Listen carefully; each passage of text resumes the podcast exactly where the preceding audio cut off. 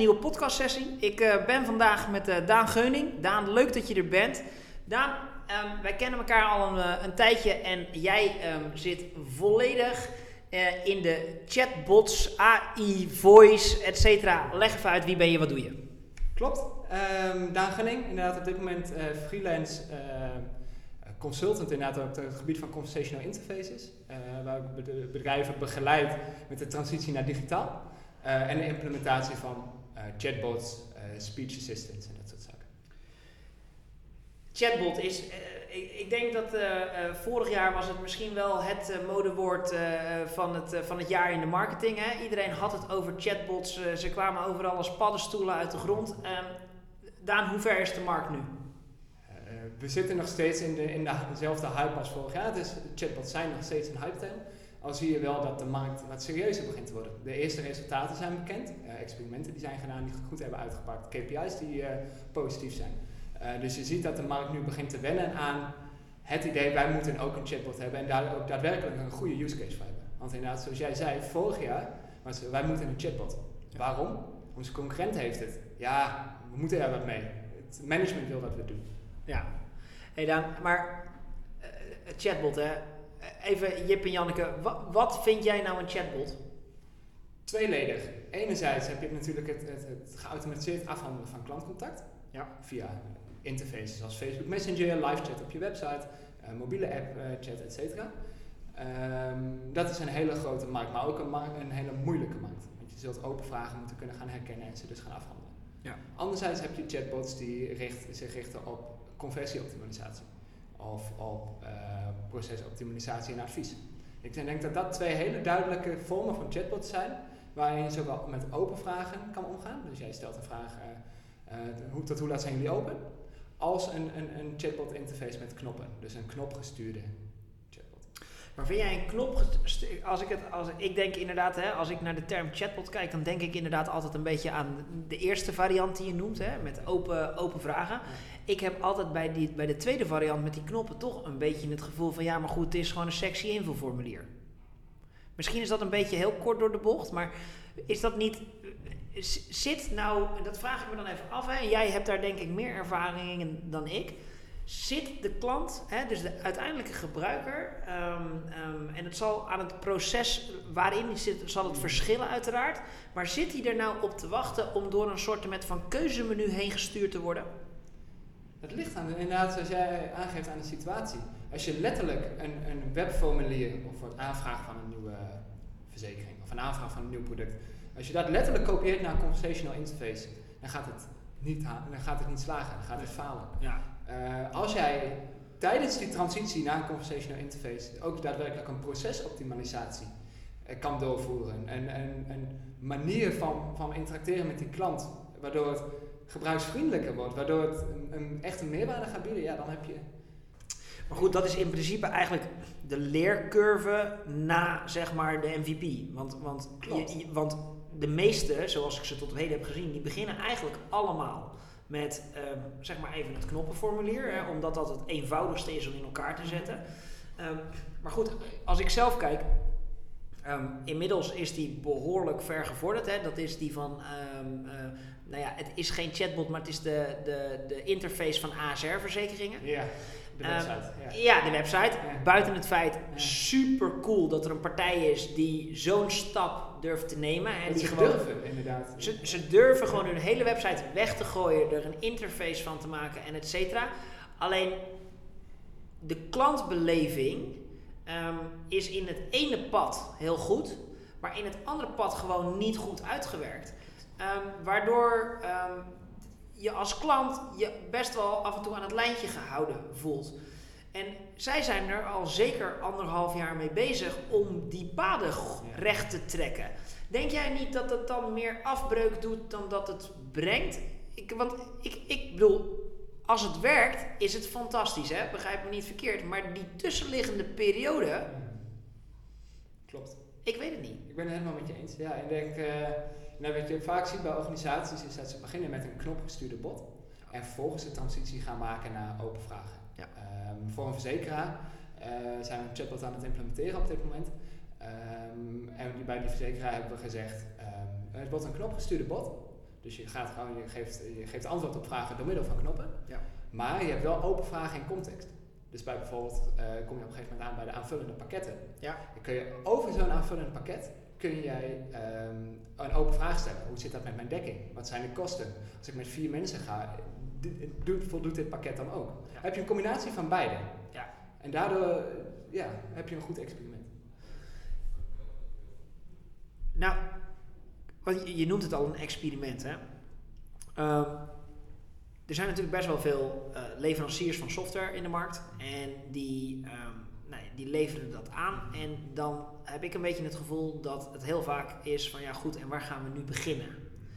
Ehm, eh, begrijp me niet verkeerd, want ik ben pro-chatbot. Want ik vind alles wat je zou kunnen automatiseren waar de klant geen last van heeft, moet je altijd doen. Ehm, maar waar lopen nu partijen dan op stuk? Want als ik jou dat hoor zeggen, dat bovenste traject wat je net noemt, hè, dus met die knoppen, dat is relatief eenvoudig. Hè, dat kan je als je met een goede paar brainstorm sessies kom je een heel eind. Maar dat open gedeelte, dat is wel even serieus testen, aanpassen, testen, aanpassen. Eh, Data heb je nodig, tijd, eh, resources, geld. Hoe kan je er nou voor zorgen dat dat behapbaar blijft, ehm, zodat je ook, ook tot echt een goed product komt? Allereerst kies het juiste platform. Inderdaad, zoals je zegt, vooral vorig jaar zijn er enorm veel eh, chatbot-platformen in binnen- en buitenland uit de markt geschoten. Ja. Ehm, maar het is, niet alleen het, platform, het is niet alleen de tool die je kiest. Ja. Kies ook een platform waarbij je support hebt. Of waarbij je eh, een bepaalde mate van doorontwikkeling ziet, publiek. Ja. Ehm, want het, inderdaad, je kiest niet een tool en daarmee is, je bouwt eenmalig een chatbot en dan is het klaar. Het gaat verder. Ja. Je bent wekelijks, maandelijks, dagelijks nieuwe conversaties aan het toevoegen, aan het herzien, de flow aan het verbeteren, zoals je zelf ook aangeeft. Dus het is niet alleen een tool of een platformkeuze. Het begint daarbij en het platform is de basis, maar het gaat veel verder dan dat. Je moet dat permanent volgen. Nou zei je er net ook van, ehm, vorig jaar eh, was het een, een, een hypewoord met wij moeten een chatbot, want ja, mijn concurrent is er ook mee bezig. Zie je een, een, eh, een nieuwe beweging? Zie je een, zie- wordt het serieuzer genomen of is het nog steeds, mijn buurman doet het dus ik doe het ook? Nee. Nog steeds hoor je dat. En dat, ik denk dat dat ook nog wel eventjes zal duren. Maar je ziet de markt ook serieuzer worden. De eerste cases rondom chatbots, eh, eh, die worden publiek gemaakt. Er worden cijfers gedeeld soms zelf, Ja. zelfs. Ehm, je ziet dat de markt iets volwassener aan het worden is. Je ziet dat bedrijven voornamelijk nog steeds... En, en dat teams intern een, een, een innovatiesprint hebben. Waarbij een team gewoon even twee weken gaat proberen. Het idee wat ze hebben gemaakt daarna verdwijnt. Maar wel, dat het team wel ervaring opdoet met AI en conversational. Je ziet ook organisaties die het net iets serieuzer aanpakken. Het is nog wel een experiment innovatievorm. Maar echt eh, concreet een chatbot gaan ontwikkelen in een half jaar tijd bijvoorbeeld. Ja. Eh, met, met overgebleven budget. Een trend voor 2019 die je nu een beetje begint te zien omdat bedrijven hun budgetten bekend gaan maken, is dat er meer geld wordt eh, gereserveerd en, en specifiek ook wordt vrijgemaakt om de chatbotontwikkeling te kunnen gaan doen. Dus dit is niet meer met een, met een eh, restant uit 2017 of zo, of 2018. Nee. Er wordt nu doelbewust budget vrijgemaakt omdat bedrijven zien, wij moeten iets met chatbots, want het begint, de toepassingen erachter begint duidelijk te worden. Wij kunnen hem hiervoor inzetten. Nou, hey, nou hoor ik je net ook zeggen hè, van ehm, er komen meer cases beschikbaar, er, de- er zijn partijen die hun cijfers delen en et cetera. Ehm, maar ik ho- hoor ook heel veel gegil in de markt. Hè, ik was laatst op een congres waar de dagvoorzitter riep: eh, ehm, Wij hebben een klant en eh, daar is 80% van alle, en ik herhaal alle conversaties, kunnen wij met een chatbot afhandelen. Wat, wat, wat, wat, kan, wat kan op dit moment, hè, hoe ver is de techniek in jouw opinie? Van hoe ver is de techniek nu? Wat kan je nou wel verwachten als je hier aan gaat beginnen en wat kan je niet verwachten? Goeie, goeie vraag. Ehm, ik ken die cases ook. eh, en ik ben over het algemeen heel erg van mening dat de, eh, 80% et cetera, dat kan bijna niet. Het is, je zit vaak, een chatbot is vaak nog zo specifiek. Je ontwikkelt niet één chatbot die over alle onderwerpen wat weet. Je ontwikkelt een chatbot met een heel specifiek klein onderwerp waar die inderdaad veel van weet. Ja. Ehm, dus, dus nee, ik ben, ik ben niet overtuigd van dat soort cijfers. Nee. Ehm, Maar jij zegt meer van als jij een, een, een bot ontwikkelt voor een heel specifieke case, ja, dan kan je heel veel doen. ja. Maar inderdaad, als mensen roepen van, al, van al mijn klantcontact, op welke manier dan ook, is 80% is bijna onmogelijk. kan haast niet. Ja, goed, weet je, zo, zo, zo zit ik er ook een beetje in. En ik vind het, ik vind het jammer dat dat soort dingen dan geroepen worden. Omdat mensen die er niet heel veel mee bezig zijn, die, die, die horen dat en denken, oh, dat, dat, dat, dat moet dan allemaal maar kunnen. Ik ben al best wel veel partijen tegengekomen die iets geëxperimenteerd hebben met een chatbot. En die dan uiteindelijk tot de conclusie komt van ja, maar het, het lukt niet of het is niet, het, weet je, het werkt niet. Maar als je dan een beetje doorvraagt, dan is het 9 van de 10 keer zit het probleem in de implementatie. Ja, klopt. Eh, het, zit Klopt. niet, het zit niet in de techniek. Nee. Het zit gewoon in de, de doelstelling die van tevoren is bepaald. Die is zo ver weg van de realiteit. Dat je eigenlijk, je kan niet winnen. Hè? Terwijl ik denk dat, weet je, als voorbeeld, wij doen een energiemaatschappij. En wij doen de lead generatie doen we met de mens. Ja, De reden daarvoor is, er komt namelijk nooit iemand in de chat die zegt, ik wil overstappen. Nee, er komt altijd, altijd iemand in de chat met, ja, en ik zit nu bij energiemaatschappij X. En eh, ze bellen me niet terug. En ik vind het eh, echt niet kunnen. En eh ook kan ik naar jullie overstappen. Waarop mijn chat operator moet kunnen reageren. ja. Maar één keer per jaar hebben ze natuurlijk de meterstanden. Nou, dat kan prima via een bot. Heb je helemaal geen mensen Klopt. voor nodig. Weet je, is, een, is een A tot Z verhaal. Dan is dit Afgekaderd. Ja. afgekaderd, heel simpel. Is ook een scoringspercentage van nou, 90%. Want ja, er haakt niemand in die funnel af, want die funnel is zo logisch. Maar dat menselijk aspect, hè, eh, dat, dat, dat is heel lastig. Ik heb nog een vraag aan jou. Wij zijn zelf met eh, de vier grote universiteiten in Nederland, zit, doen we een onderzoek. En dat gaat ehm, over ehm, emotie in tekst. Dus wat mijn chatoperators aan het doen zijn, die zijn tussen de 500 en 1000 chats per dag aan het taggen op basis, een tag is een, een label geven, eh, op, op basis van emotie. Dus is iemand geïrriteerd, gaf hij een koopsignaal, maar ook van hij is verdrietig, hij is blij en et cetera. Daar hebben we best wel veel. En nou, dan durf ik te zeggen dat ik met mensen aan tafel zit die allemaal zo intelligent zijn dat ik ze bijna niet kan volgen. Maar om dan vanuit de data die wij genereren, en we genereren echt veel data, zeg maar conclusies te kunnen trekken op basis van wat er nou in de tekst gezegd is, is zo moeilijk. Zie jij daar al stappen in, zeg maar, naar, naar het, het menselijker maken van die bot? Nee. Wat je heel vaak ziet, bedrijven geven een chatbot een identiteit. En daar ben ik ook groot voorstander van. Een naam, een vriendelijke naam. Laat wel duidelijk merken dat het een bot is. Want ga je dezelfde verwachtingen kweken als bij een mens. Snelle Mhm. reactie, empathie. Ja. Maar empathie en emotie in een chatbot blijft gewoon lastig. Tuurlijk, als er scheldwoorden woorden worden eh, getypt, dan weet je dat daar, oh, waarom doe je zo? Ben je boos? Vind je, vind je iets vervelend? Tuurlijk. Maar de interpretatie van een bepaalde tekst en daar een emotie aan koppelen, dat, dat is nog steeds vergezocht. Ja. En daarom zou ik ook altijd zeggen, begin met experimenteren. Met experimenteren met chatbots en experimenteren met conversational is sowieso goed.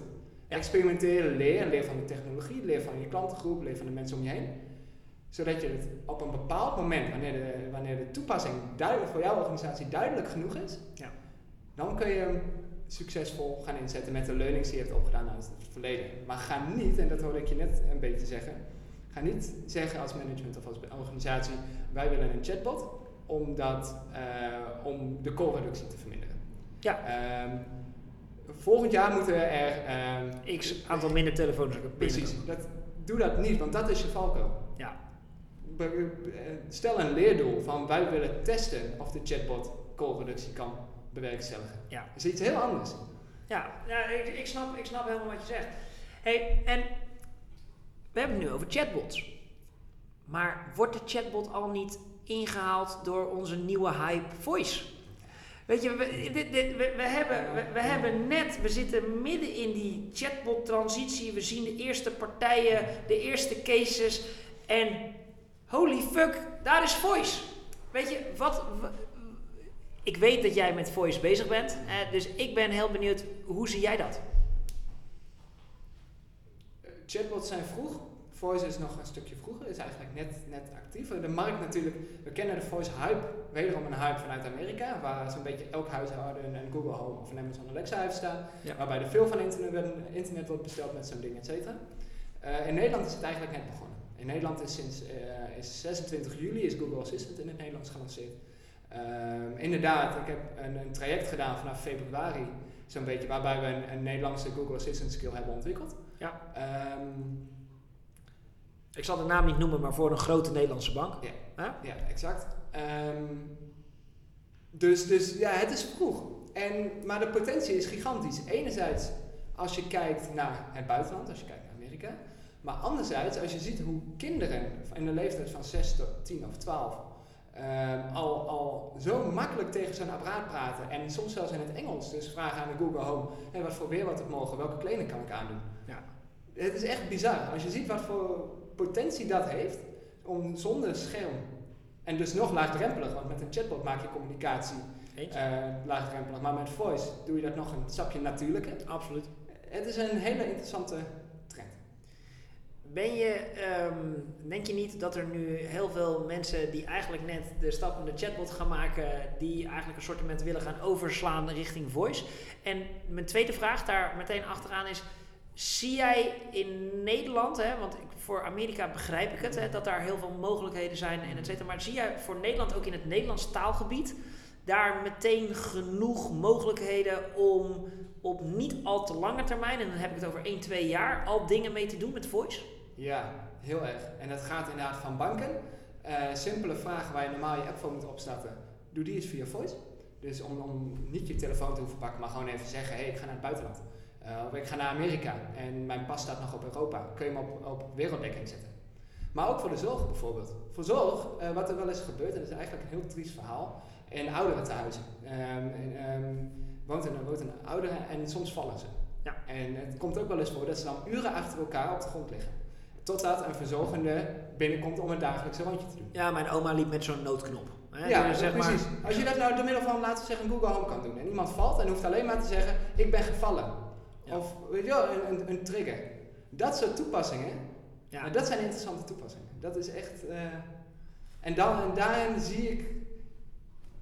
Dat, dat zie ik als effectieve toepassingen, specifieke toepassingen voor voice. Naast e-commerce. Eh, ik wil ehm Albert Heijn, eh, ik bestel avondeten voor vanavond. Weet je dat, oké, die heb je ook en die hoor je ook voornamelijk uit Amerika. Ja. Maar als je kijkt naar de praktische toepassingen, dan, dan ja, ik. ja, ik vind het wel leuk wat je zegt. Want inderdaad, vanuit Amerika gaat het al heel snel over Amazon en over, weet je, eh, eh, het kopen van je pak melk. Hè? Ehm, terwijl ik denk de kant die jij nu noemt met voor zo'n oudere, die is eigenlijk volledig onderbelicht. Maar jij ziet dus daar eigenlijk al een, een, een best wel mooie kans om daar oplossingen mee te verzinnen. Tuurlijk, want dan ga je weer naar de, de fase waar we met chatbots nu in zitten. Heel specifiek een oplossing creëren voor een bepaalde doelgroep.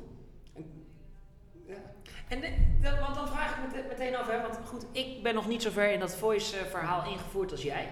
Ehm, als je het nou zo specifiek wil maken, dan, dan denk ik dat je ook met hele kleine MVP'tjes kan beginnen. Met hele kleine testjes, dit soort dingen. Want net zoals met die ouderen, die zou je in theorie bijvoorbeeld drie eh, mogelijkheden moeten kunnen geven. Van ik ben gevallen tot met thee is op. Eh, maar als je het afkadert, ja, dan zou je dat heel goed kunnen testen. Klopt. Klein beginnen is altijd het codewoord met dit soort nieuwe dingen. Dat geldt voor chatbots op tekst. Nou, eigenlijk is natuurlijk Google Home eh, en- Google Assistant ook een soort van chatbot. Ja. En ze hebben heel veel overeenkomsten natuurlijk, alleen de, De manier van, van, van input is anders. Ja. Ehm, klein beginnen is daar sowieso het code, codewoord. En daar kwamen we net al een beetje op.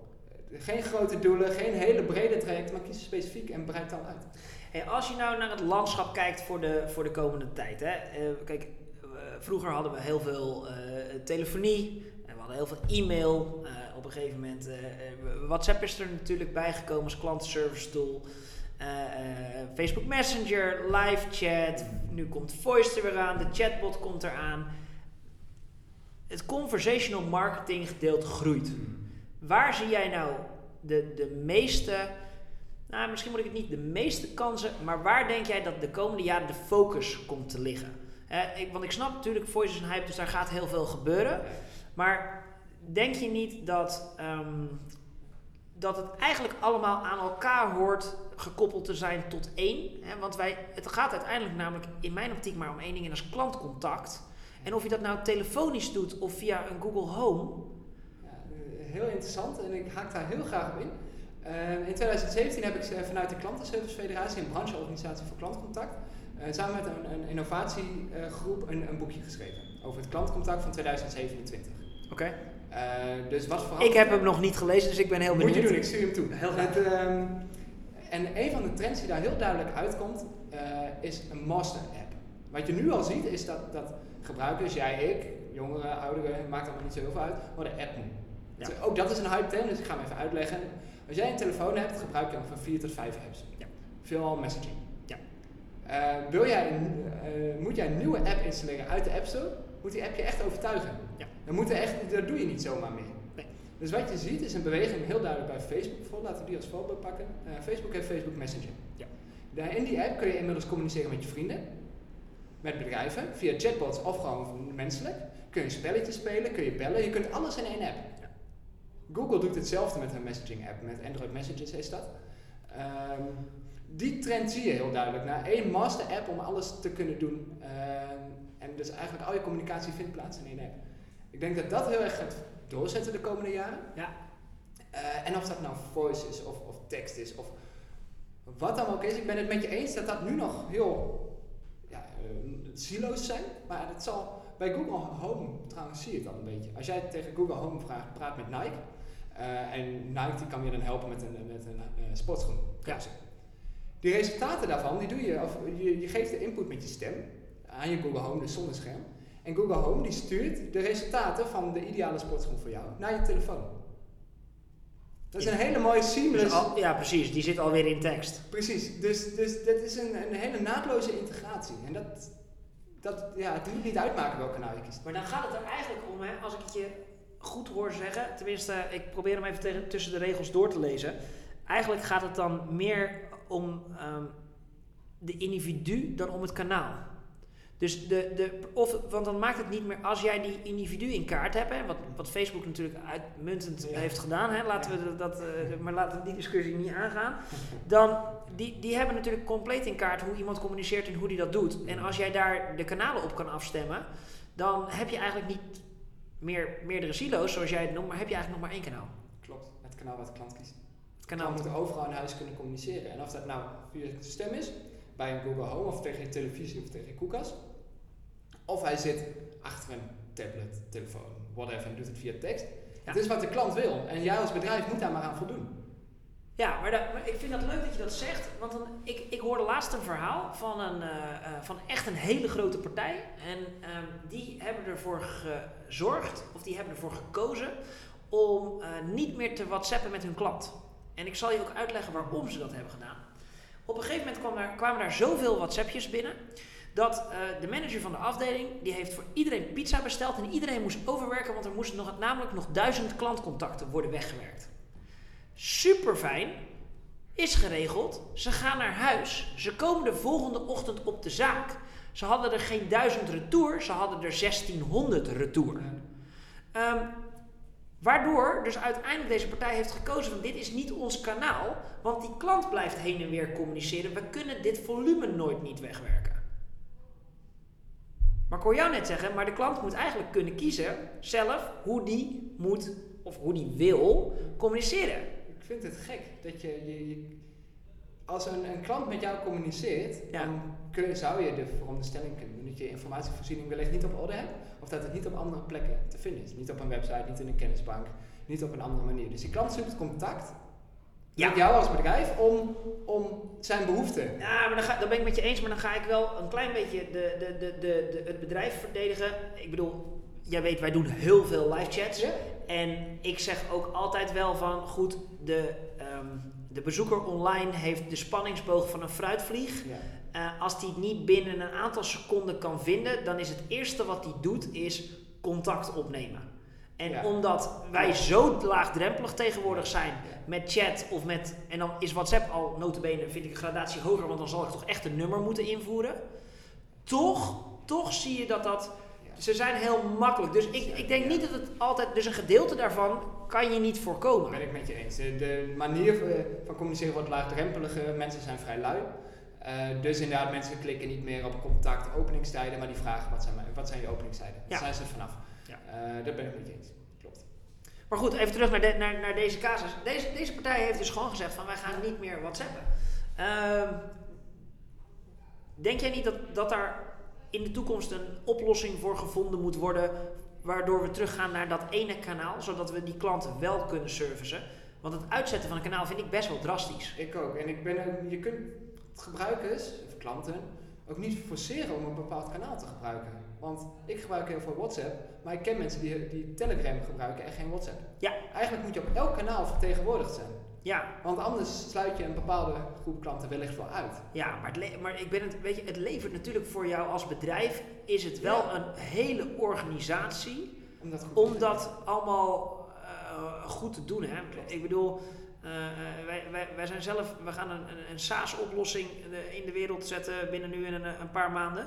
En wij zijn nu ook aan het kijken van hoe willen we de klantenservice laten lopen. Dat gaat uiteraard via chat. Ja. Maar, want ik ben namelijk bang dat als iedereen gaat bellen, dat ik te veel één op één klantcontact heb, wat ik in een SaaS-model, in een softwarelicentie niet weg kan draaien in de kosten. Helemaal eens. Maar, het is, maar eigenlijk sluit ik dus uit een behoorlijke groep waarvan ik weet dat ze eigenlijk klantcontact via telefoon zouden willen. Want die mensen zijn er. Ja, daar, het is een, een hele ehm, eh, eh, eh, mooie markt volgens mij waar wij ons in begeven. En ehm, ehm, nou, deze, deze podcast is natuurlijk eigenlijk ook een beetje een opmaat voor het congres wat wij 24 Ja. oktober in Rotterdam gaan organiseren. We gaan daar met vijf partijen gaan we proberen eh, een expert meeting te houden over conversational marketing. Jij bent een van de sprekers. Ik, ehm, ik ben heel blij met je input zo, eh, tot zover. En ik hoop dat de, de luisteraar in ieder geval al een beetje heeft kunnen voelen waar wij, eh, waar wij mee bezig zijn. Dus tot zover bedankt en ik, eh, eh, ik zie je sowieso heel snel. Ja, we zien elkaar zeker de 24e. Dankjewel.